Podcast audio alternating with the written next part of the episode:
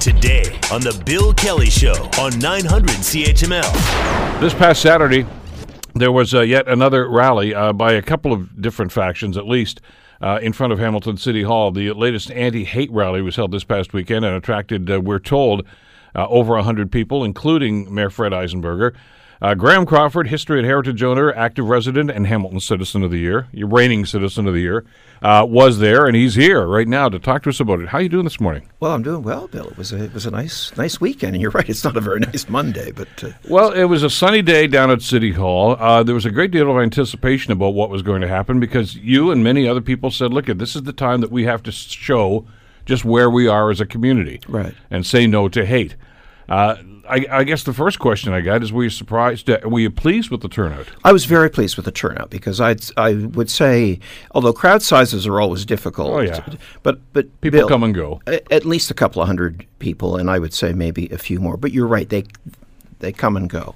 Um, but the diversity of that crowd was fabulous. Uh, there are people who go; t- they're tireless. They go every Saturday to stand up against hate, and there were those of us who aren't have not been. I have not been every Saturday for a whole bunch of reasons.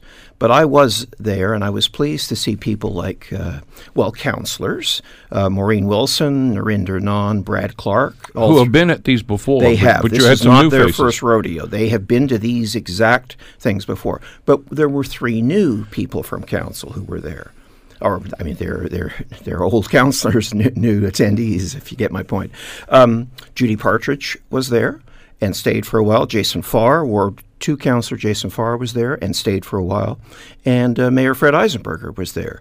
Not for very long, but he did show, and he did uh, hold up a sign, a banner, um, have his photograph taken. It would have been, you know, better if he would have been able to stay a little longer. But I don't know what his schedule was like. But the fact is, he was there. Yeah. Well, what sort of a message does that send to you? I think what it says. I'll be direct. Uh, I think that the power of the people is getting to them. I think that people speaking out, writing emails, making phone calls, posting on social media, talking about this is finally getting through to our counselors who have been silent, some of them. Uh, There are a number of them who've been vocal from the beginning since the Pride violence happened. But some of them have been very quiet. But they, and two of those people were there on Saturday, and good for them. Um, I, the mayor, in my opinion, has been a little too generic in his statements. They look like the statements read as if they could have been in a drawer for three years and pulled out because there's nothing specific in them about what is actually happening. However, I, I'm not here to just you know criticize, criticize, criticize. You, I have to acknowledge movement, and there was movement, but there were also people that many people in Hamilton know. You know, Terry Cooke w- was there. Hamilton Keenan Community Loomis, Foundation, Chamber of Commerce. Uh, Jason Thorne, our general manager of ec- uh, economic development and planning, was was there. Uh, more. Um, um, Paul Wilson and Marnie Wilson. Paul Wilson of the Spectator, uh, not not as a reporter, but just as a as a resident. Um, and and on and on it goes. And Bill, I met people for the first time. I'd heard about them on social media, was following them, but I met a dad who was there with two young kids. Um, kids weren't there this time, but they have been there every time. He goes every Saturday. He's a lovely man, very articulate, smart, and is there to stand against hate. The last time he was there with his two children who held up signs about love, literally the word love is on their placards, they were spat upon by the yellow vesters, spat upon.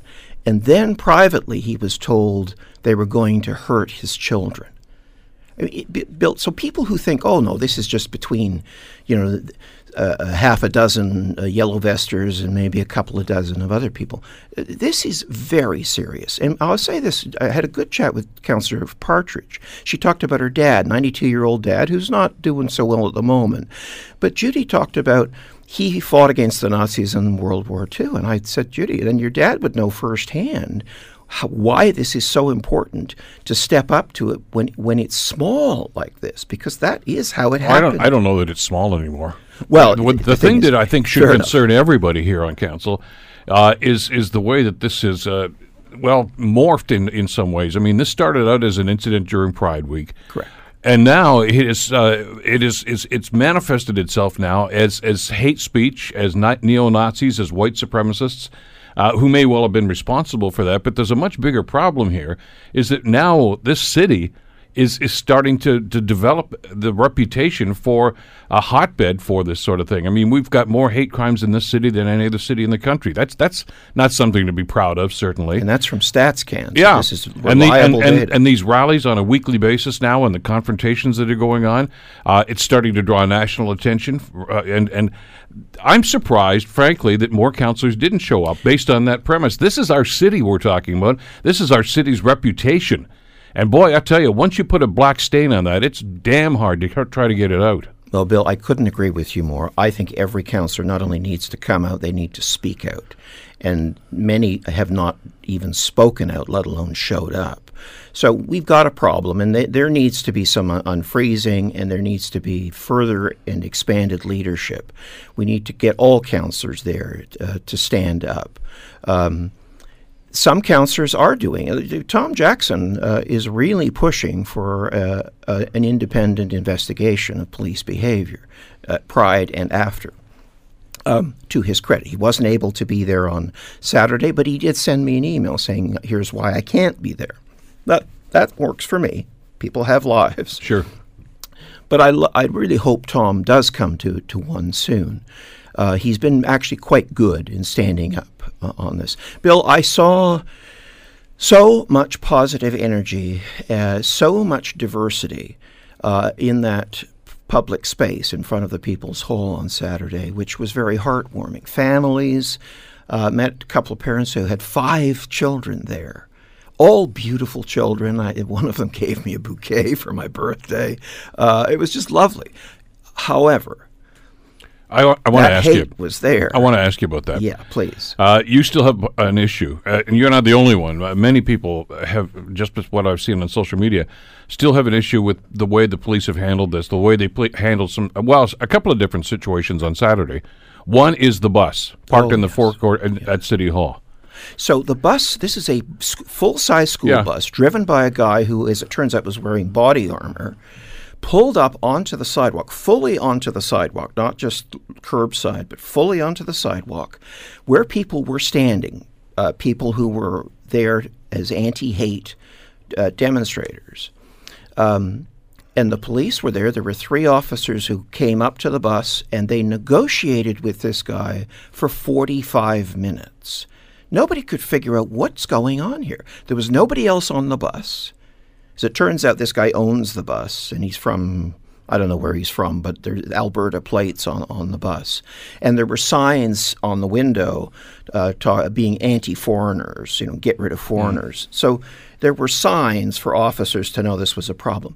And then after 45 minutes, they let him drive off the curb. Now, Bill, uh, you know, vehicles get used as weapons in this country. Toronto, there are people who are dead or injured because some guy drove a van and a truck uh, in Toronto and killed people. This, in my view, is dangerous. So you got a guy in body armor with anti-foreigner posters on a school bus, and he's permitted to pull up on the sidewalk where people, residents of Hamilton, were standing with signs that talked about love. And Why did he? Why did he pull up there? Do you think it was to intimidate you? Absolutely to intimidate and to block. It's a big bus.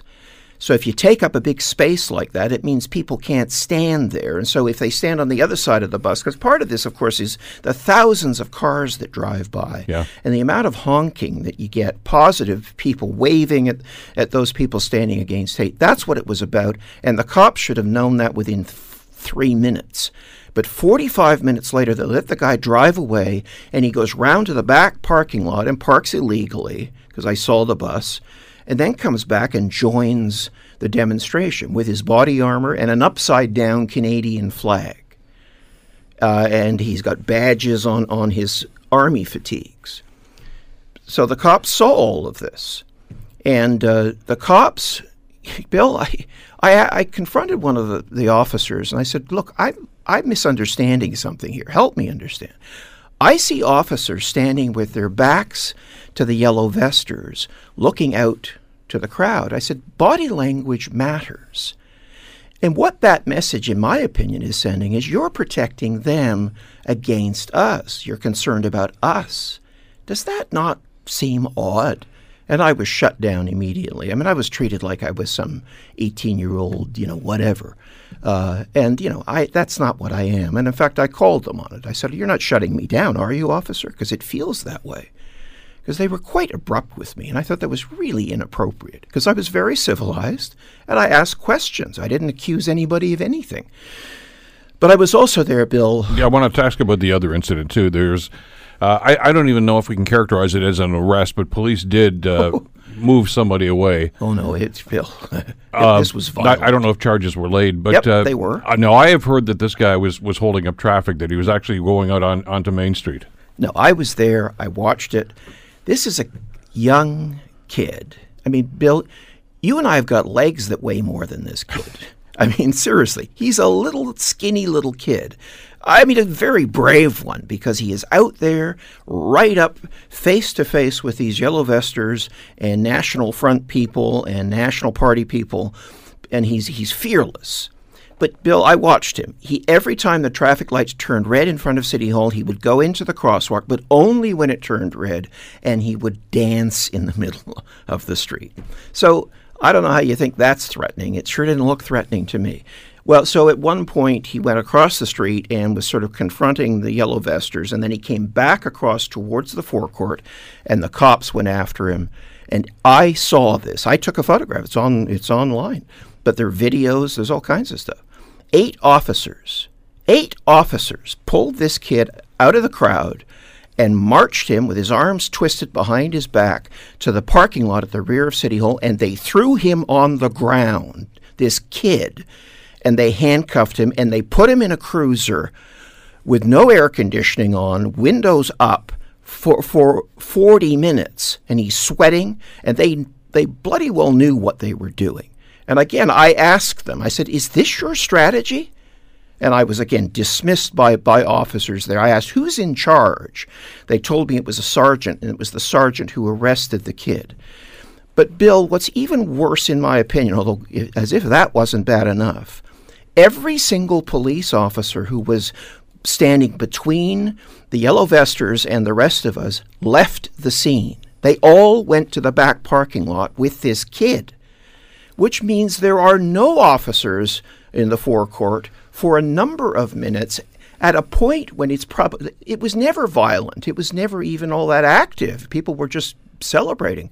Um, i you know i question and i would question and i am going to question chief girt what's that strategy uh, you think it's a good idea to have all officers leave the scene for one little skinny little kid i, I don't mean to be t- demeaning to the kid because he's a What, terrific was he being guy. abusive?